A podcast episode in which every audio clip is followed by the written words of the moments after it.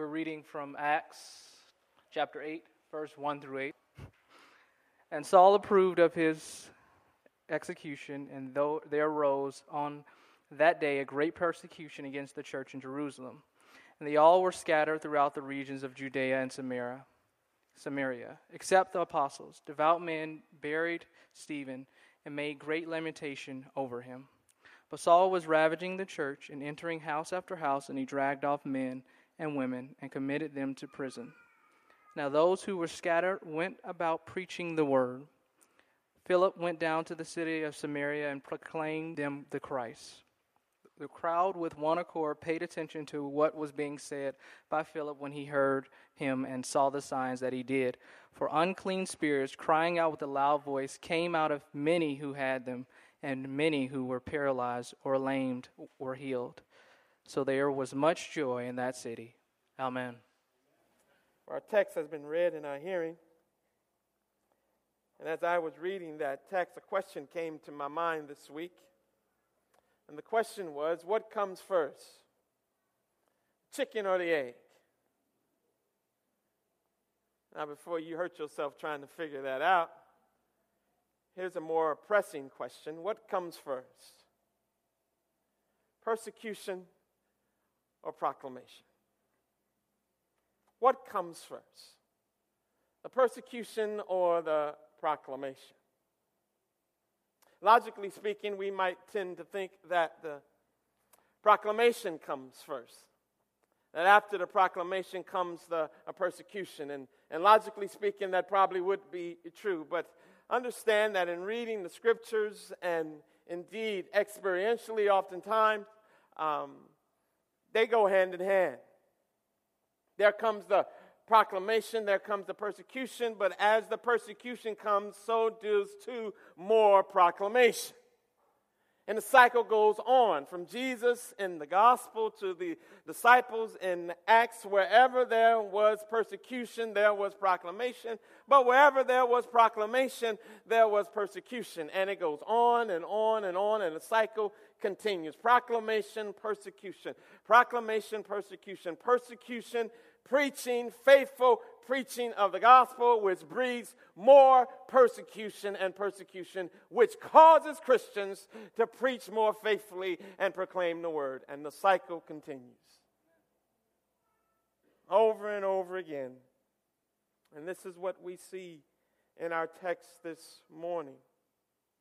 As we have seen throughout the book of Acts, as we have walked through the book of Acts, we have seen preaching, proclamation, persecution, persecution, preaching, and proclamation. And this is what Jesus said would happen. The early Christians were called followers of the way. They were called followers of the way because Jesus himself said, I am the way, the truth, and the life. They took that literally, and so early Christians became known as those who are followers of the way. And what is the way? Well, the way of Christ, beloved, is the way of suffering. It's the way of persecution. That's the way. This is what Jesus promised, did he not? He tells us in, in Matthew chapter 16 and verse 25 that to follow Christ, you must be willing to lose your life. It happens when you become a follower of the way, you are willing to lose your life. He, he reminds us also in Luke chapter 9 and verse 23 that any who would come after him, that any who would follow him must do what? Deny himself, take up his cross, and follow Christ. Why? Because the following of Christ, that way is the way of suffering. Jesus says in John chapter 12 and verse 24, Unless a grain of wheat falls into the earth and dies, it remains alone. But if it dies, it bears much fruit. Why? Because to follow Christ, you must be willing to lose your life. You must die to self. And oftentimes, this is literal, beloved. As we saw last week, following in the steps of Christ caused Stephen his life. His death was a, his death was a horrible death indeed. And yet it was a glorious one, as we saw last week. And this week picks up and reminds us and shows us the fruit that came from the death of Stephen, reminding us of the words of Christ in John 12. Unless a grain of wheat falls to the earth and dies, it remains alone. Stephen died. Grain of wheat. And he died. But if he dies, the Bible says it bears much fruit. And what we see in Acts chapter 8 is the fruit of the death of Stephen.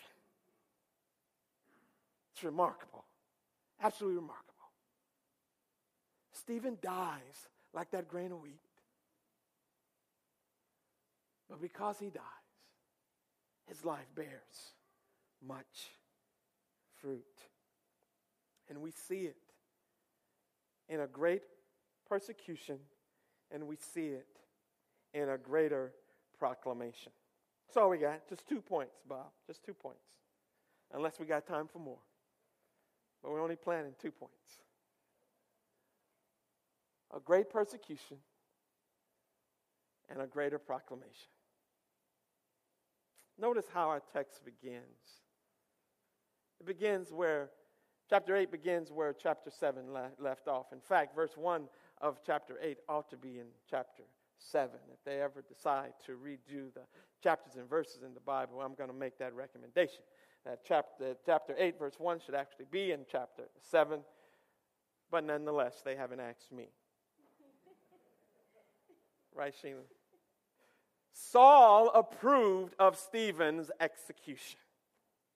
Now, apparently, apparently, as we saw last week, there was a young man, Saul, standing there, and he was the holder of the coats, the, the cloaks. He was the armor bearer of sorts, as the Sanhedrin and the Jewish authorities put Stephen to death. But there was this young man, Saul, not just watching the cloaks, but Saul was there approving, giving assent to the death and execution, or better yet, the murder of Stephen. Now, he may not have actively, actively participated, he may not have thrown any stones, but he was glad that Stephen was being put to death. And not only was he glad for it, but I think what the text here wants us to get, and the sense that the text wants us to get, is that Saul here was impressed. He was impressed with the zeal of the Sanhedrin. He was impressed with the zeal of the Jewish authorities as they executed and murdered Stephen. Impressed him so much that it created in him a zeal for the same thing. Saul, who we know best as the Apostle Paul, but before that he was Saul we know him as Paul, but we know him as one who was zealous for the gospel. But you do understand that before he was zealous for the gospel, Paul was zealous for the persecution of the gospel. Before he met Christ, he was zealous against Christ. There's a couple reasons why he was so zealous. The first reason is that Paul was, uh, Saul was zealous for God. He was zealous for God, the God that he thought he knew. He was zealous for him. And this is what Jesus told his disciples would happen in John chapter 16 and, and verse 2. Jesus tells his disciples, They will put you out of the synagogues Indeed, the hour is coming when whoever kills you will think he is offering service to God. And this is Saul. Saul really believes in his heart of hearts that he is offering service to God by eliminating these Christians or these followers of the way, as he would call them. Eliminating them because he was zealous for God. But he was not only zealous for God, Saul was zealous for himself. He was zealous for himself. He wanted to make a name and a reputation for himself. He wanted to be known as someone who was zealous for God. And he says this in Galatians chapter 1, in verse 13, where he begins to recount his life prior to coming to Christ, where he says, For you have heard of my former manner of life in Judaism how I used to persecute the church of God beyond measure and tried to destroy it. And I was advancing in Judaism beyond many of my peers among my uh, countrymen, being more extremely zealous for the traditions of my fathers. I was advancing, it was my desire and goal to out advance all of my peers and my countrymen to show them that I was more zealous for the things of God than any of them. He have a, a young man who is very sincere. He wants to serve God. He has a zeal to serve God. He has a zeal for others to know what it means to have zeal for God. Saul was sincere. And yet he was sincerely wrong. Because you do understand, beloved, sincerity is not the test of truth. Sincerity is not the test of truth. All of us know people who are sincere. They're so sincere that we won't share the gospel with them. Sincere Jehovah's Witnesses, sincere Mormons, sincere Muslims, zealous for their God, zealous for their God, and so much that they outstretch you in their zeal. Seeking to live faithfully according to what they believe is the truth, raising their families in what they believe is righteousness and truth.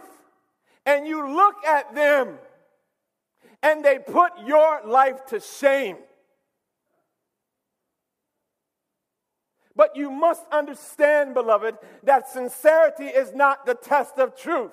There are a lot of sincere people in hell.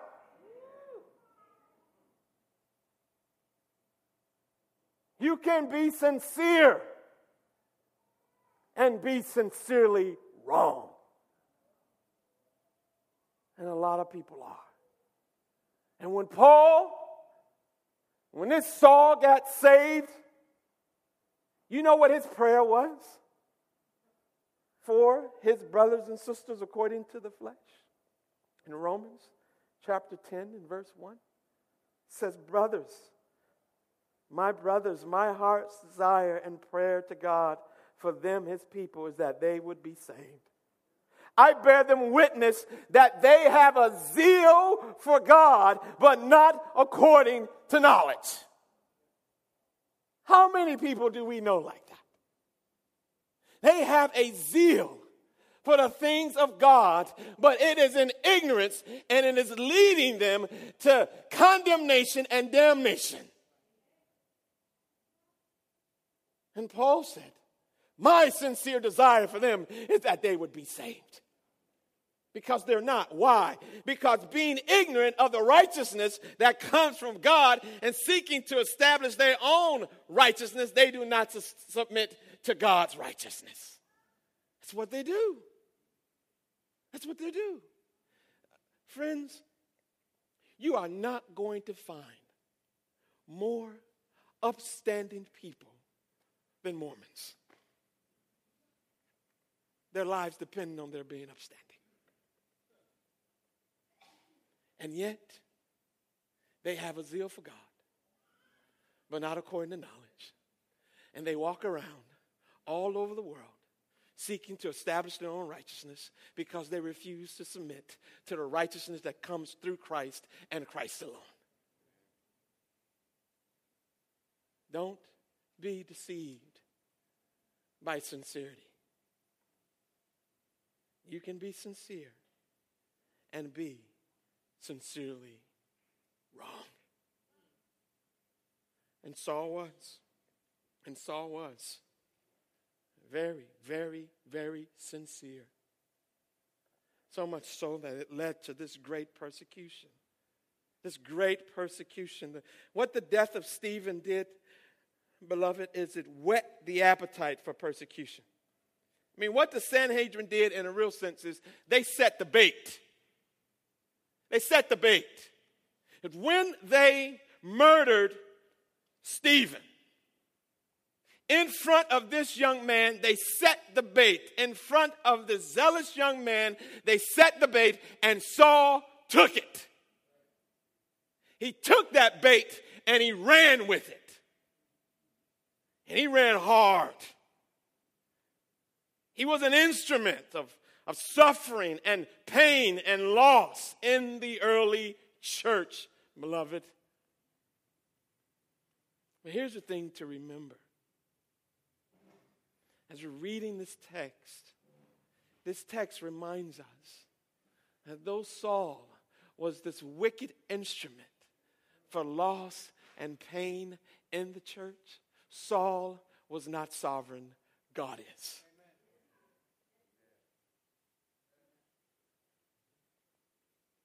Persecution is not sovereign, God is.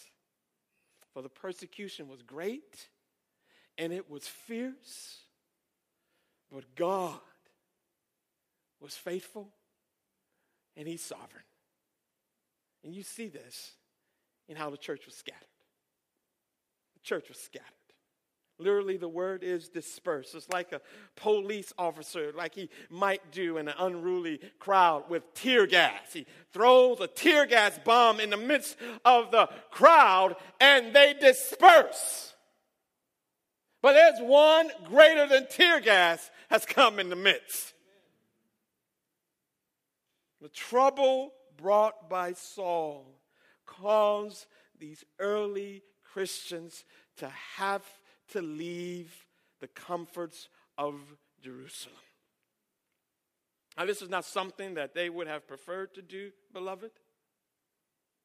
Nobody, nobody wants to lose possessions. Nobody wants to lose houses. Nobody wants to lose family and, and friends and their comfort levels. But can I suggest to you this morning that maybe, just maybe, the church in Jerusalem had gotten too comfortable? Maybe they had gotten too comfortable and had forgotten the commands of Christ. Maybe they were meeting house to house and the houses were growing and the food was good and the fellowship was rich and the apostles' doctrine was great. And they just decided, let's just sit here until Christ comes again. Let's build huge monuments and churches and let's just sit here and gather. The teaching is great. The food is good. The fellowship is rich and we are growing. Maybe they were. As it says in Amos chapter 6 and verse 1 at ease in Zion. You know what can happen. It can happen. It can happen to anyone. It can happen to you in your own personal journey with Christ. It can happen to us as a church. Perhaps that's why God moved us out of East Point Press. a need for us to remember that He is sovereign, that He is faithful, and we always need to have a mind of going. Of going. So, what does He do? Scatters them. Scatters them. Has a tendency at times is to get comfortable and complacent and to want to build up rather than reach out. To build up rather than reach out because God never intended for Jerusalem to be the beginning and the end of missions. Never intended that. Never intended for that to happen.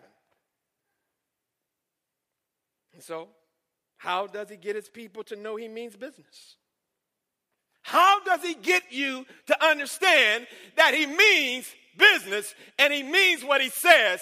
Do you know that oftentimes he brings trouble, trial, persecution, and tribulation? So that you and I would understand that I mean business, God says. He shakes us up.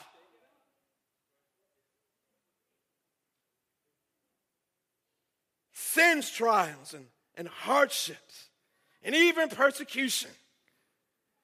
And I'm confident that this is what God is doing because notice when the persecution comes, notice where they go. The Bible says they left Jerusalem and where did they go?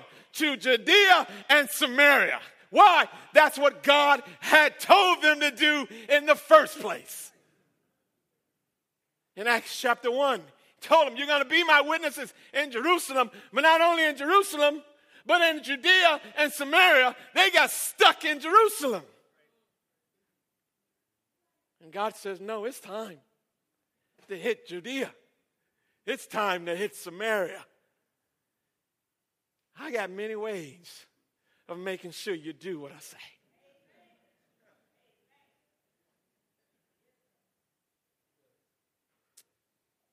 God scattered them. It's not, beloved, don't, don't think for a moment. Saul is just the means. He's just an instrument. He's just the means. It is God who is scattering his people. He scattered the nations in Genesis chapter 11 and verse 9. Remember the Tower of Babel?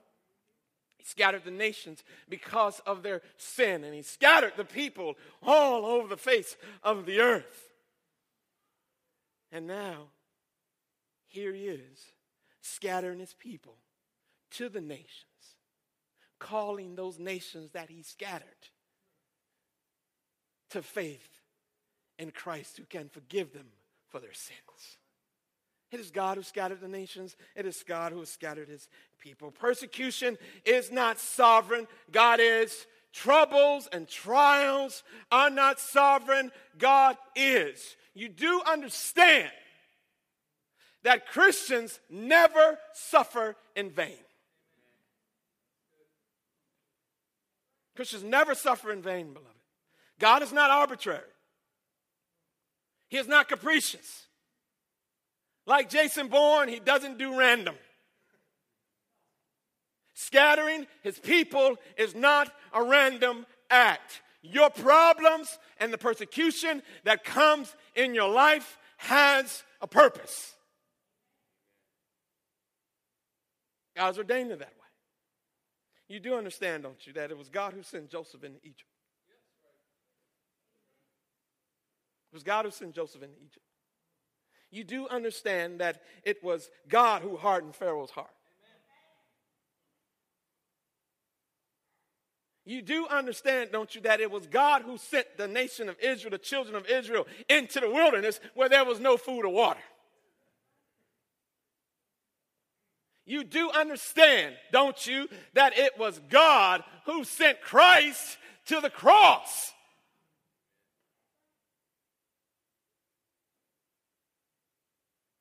Why? Why?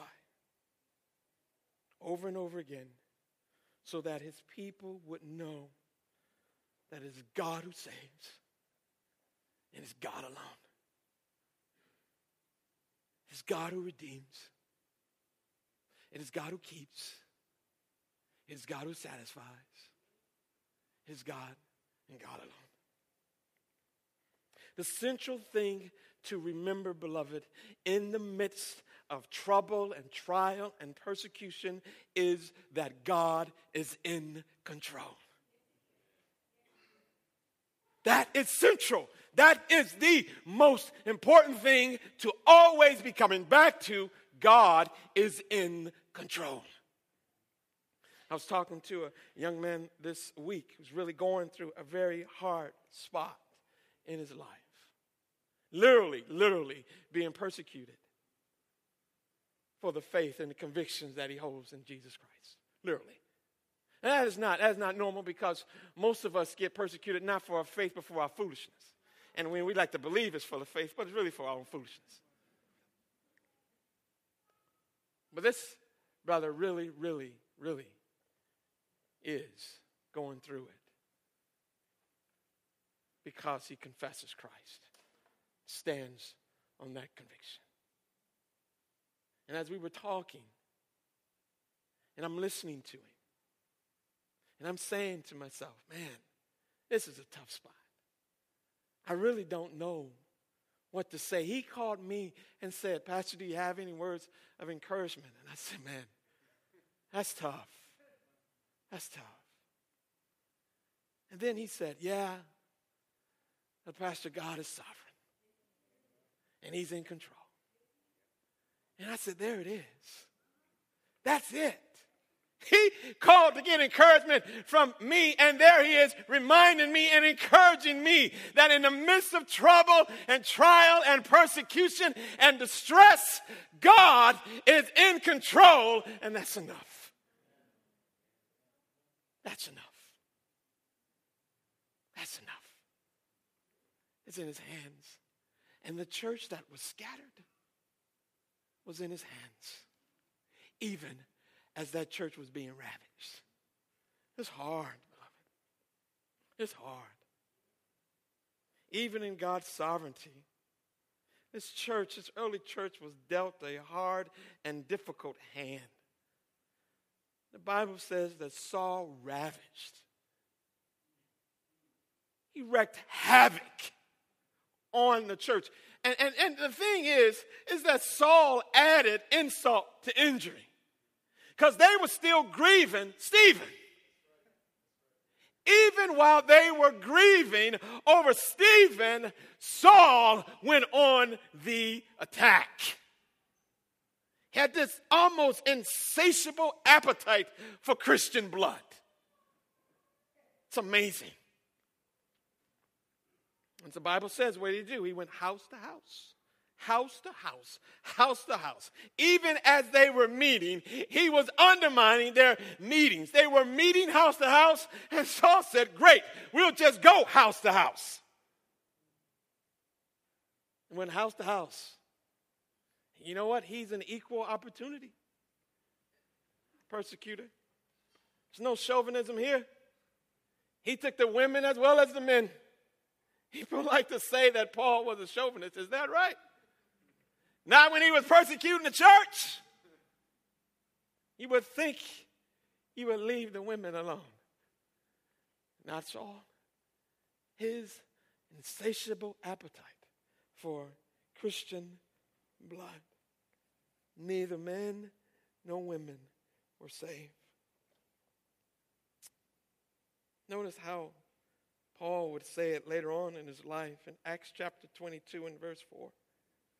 I persecuted the way to death, he says.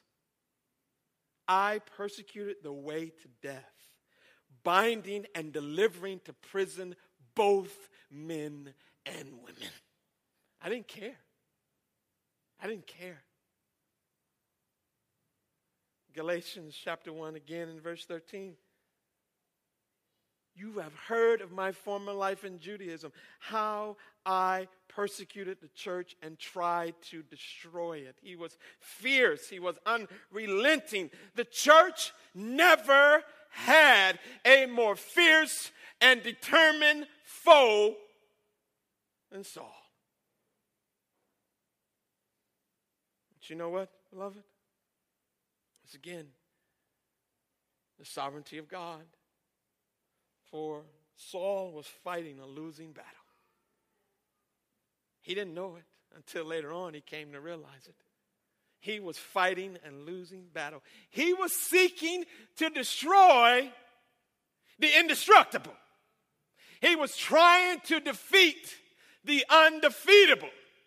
He was fighting literally against the promises of Christ, where Christ had promised his disciples in Matthew chapter 16 I will build my church, and the gates of hell shall not prevail against it. This is what Saul was fighting against. He soon discovered what would be true throughout history and this is the truth, beloved. When one Christian is destroyed, many more rise in his place. That is the testimony, the undeniable testimony of history. When one Christian is destroyed, many more rise in his place. Why? Because you can't kill the church because you can't kill Christ.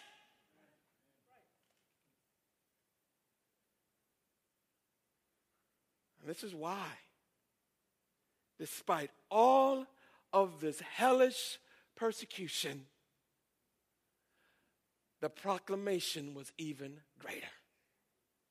No matter how great the persecution, the proclamation was even greater. You know what our text reminds us? Reminds us that in the midst of this great persecution, no matter how fierce and how great it was, the preaching remained faithful. Despite the trouble, despite the trial, the gospel was still being proclaimed just as God had ordained it.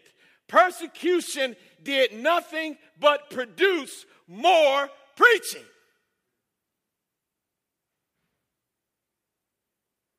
If preaching got them in trouble, all the trouble did was produce more preaching. Do you see that? They got in trouble, and as they got in trouble, they just preached more. And as they preached more, they got in more trouble. And as they got in more trouble, they preached more.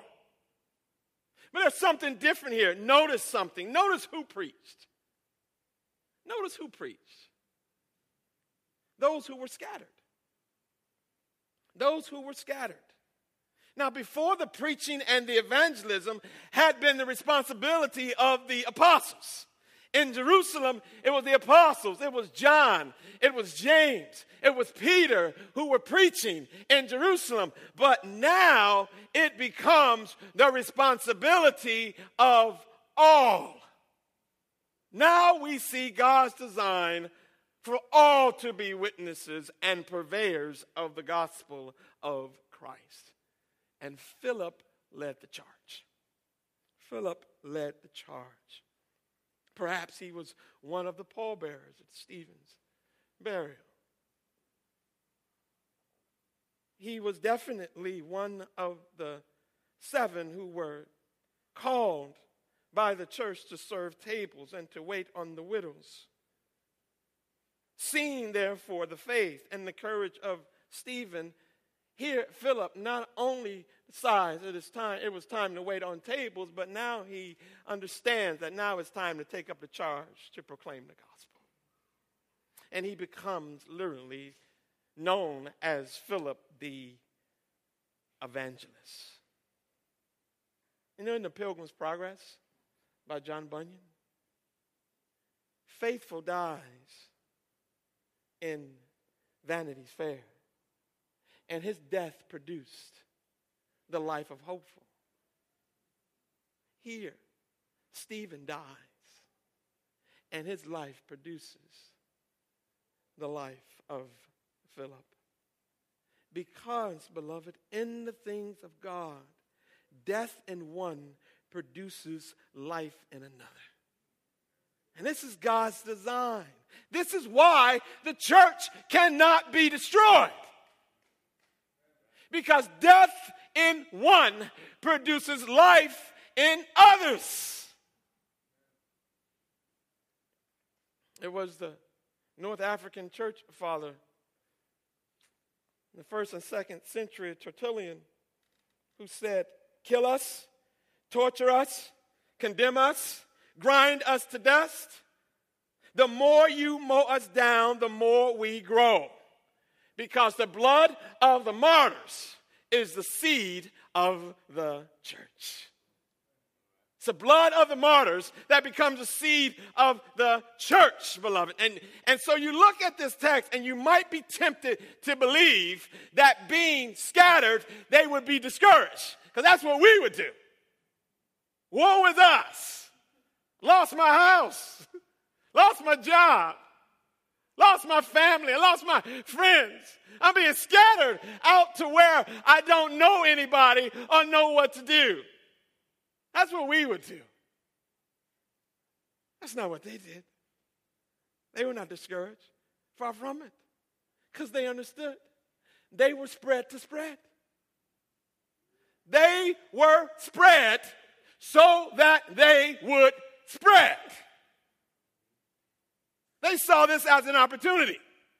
Now you can imagine that when the Samaritans saw these Christians coming into Samaria, they looked at them as refugees, like we would look at them. Who are these refugees coming in here? Oh, they're being persecuted in Jerusalem. Oh, they're religious refugees. They're political refugees. Well, beloved, not so fast. These Christians did not see themselves as refugees. They saw themselves as missionaries. Others may have saw them as refugees. They saw themselves as missionaries sent by God on mission.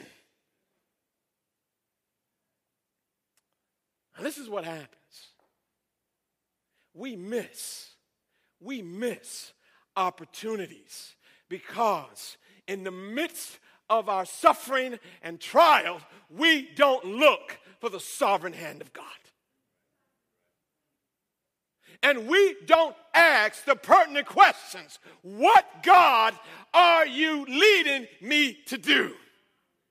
Who in the midst of this situation do you want me to witness to concerning your grace and mercy? In the midst of you scattering the aspects of my life all over the ground. What is my mission? This is so important, beloved, to see the hand of God and to see the purposes of God. When John Piper got cancer, he wrote a little pamphlet called Don't Waste Your Cancer. You know, we could easily say, Don't waste your hardship. Don't waste your pain. Don't waste your persecution. The scattered Christians were not in despair because they saw the scattering as an opportunity to make much of Christ. You know, this is one of the reasons why God sends trouble. It's one of the reasons why God sends lean years. It's one of the reasons why God sends hardship. Because in those times, we are given open doors to the gospel that we would not normally have. That's why they come. Christians are always missionaries, beloved. This is why He put you where He put you. This is why difficulties be as they be wherever you are, wherever you are, you're on mission, wherever you are. No matter how difficult it is, you're on mission. It could be at home. God put you there, how difficult it is. God put you there so that you will show forth the praises of Christ. It's family members, it's job, it's school, it's doctor waiting rooms, it's emergency rooms, it's bedsides, it's gravesides. Whatever the situation, you belong to Christ. You're there for a purpose. It's to make much of Him. It is to point others in that same situation to Christ.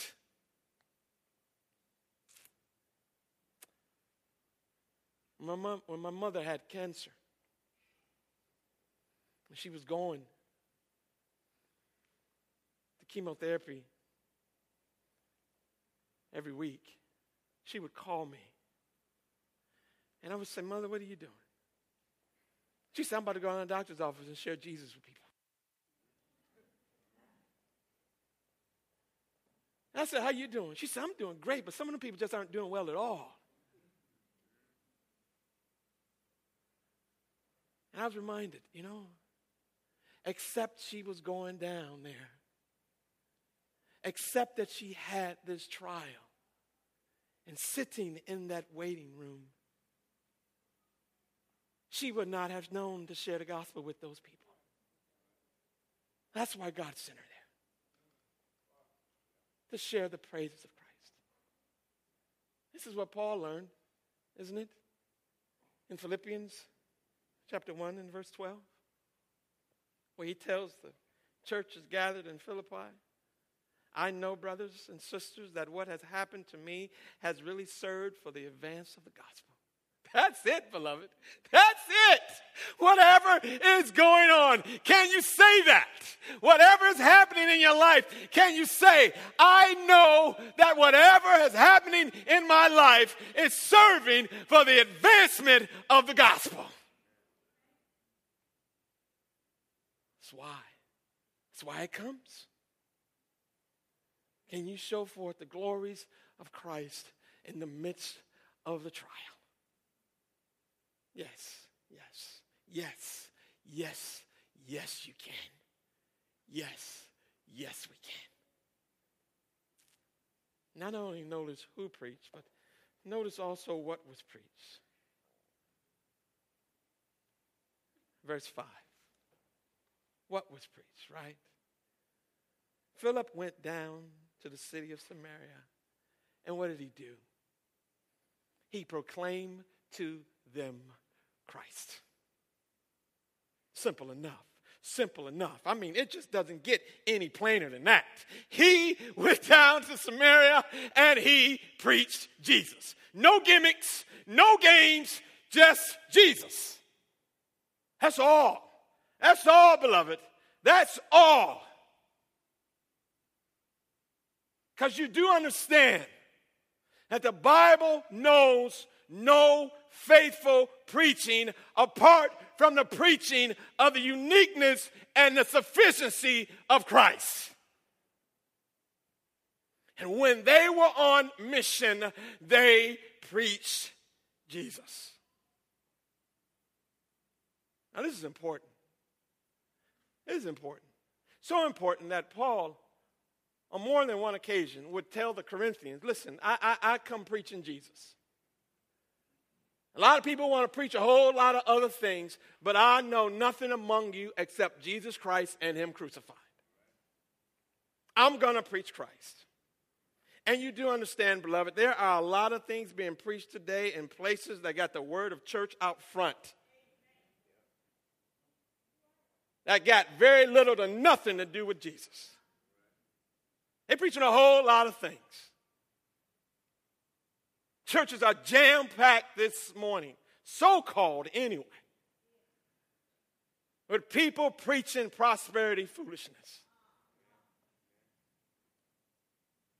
Tell that to Stephen. Tell Stephen about a name it and claim it gospel. Tell Stephen about a health and wealth gospel. Tell it to the Christians in Hebrews chapter 11 and verse 36, where it says, They suffered mocking and flogging, even chains and imprisonment. They were stoned, they were sawed in two, they were killed with the sword. They went about in skins of sheep and goats, destitute, afflicted, mistreated, of whom this world was not worthy. Tell it to them the next time you want to stand in front of God's people and proclaim the foolishness of naming and claiming and health and wealth and prosperity gospel. There's no gospel at all. They're not only pre- preaching prosperity gospel, they're preaching a self-help or self esteem gospel. It's out there. They, they, they, claim, they claim they got church on they got church in front. But you do understand, beloved, that it is not low self-esteem that the Bible says is working death in me, it's sin. It's not low self esteem that is working death in me. It is sin. It is not low self esteem that has brought death to everyone because everyone has low self esteem. It is sin.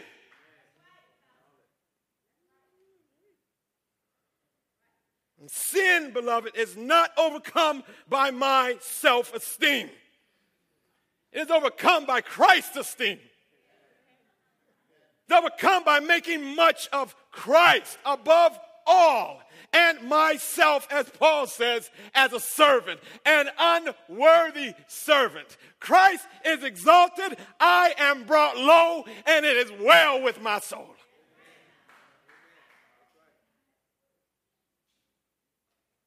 Nonsense.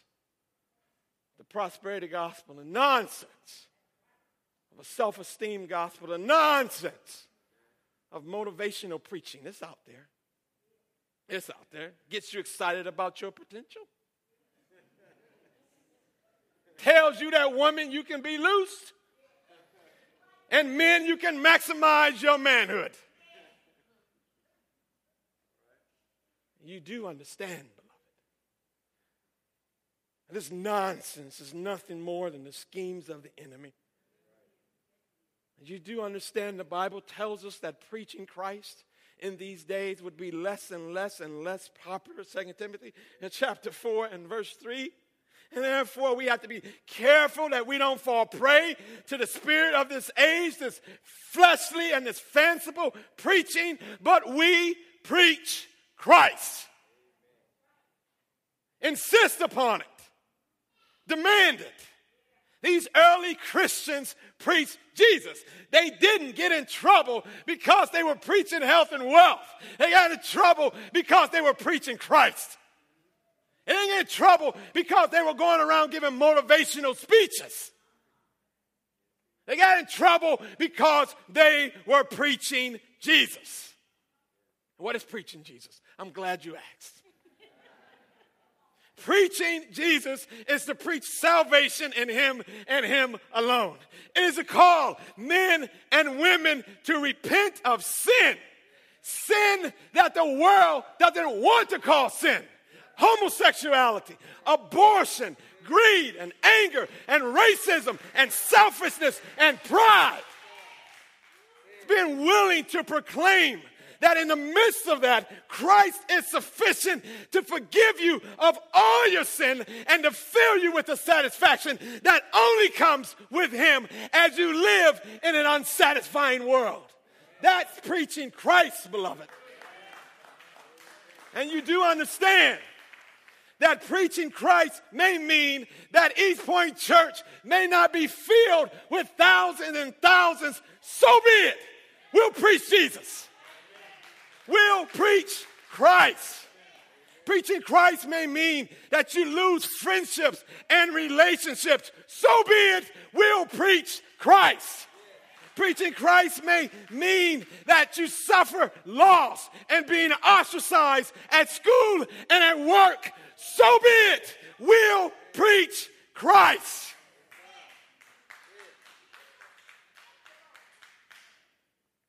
Preaching Christ Preaching Christ and the desire and the need and the importance and understanding that this is the mission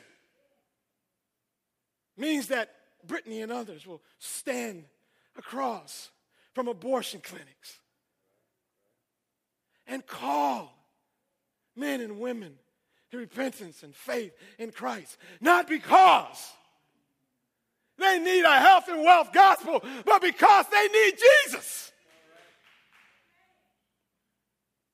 It means that Elder Wooden and others will go down on town at Five Points and stand on a corner and risk being rejected and preach the gospel, not because people need to be pulled up by their own bootstraps, but because they need Jesus. You do understand. You do understand, beloved, that today, today, I stand here and preach freely and without fear of reprisal. But that may not always be the case. And if it ever stops being the case, if it ever stopped being that we can preach and proclaim Christ without reprisal, if it ever comes the day that to open our mouth and preach Christ will cause us the loss of our possessions and even the loss of life. Let us say, let good and kindreds go, this mortal life also. The body they may kill, but Christ abideth still, because his truth endures forever. Where one dies, many, many, many will rise in his place. And so we preach Christ. Let us, let us, beloved, let us, let us make sure that the early Christians didn't die in vain. But let us, for their sake, preach Jesus. Let's pray.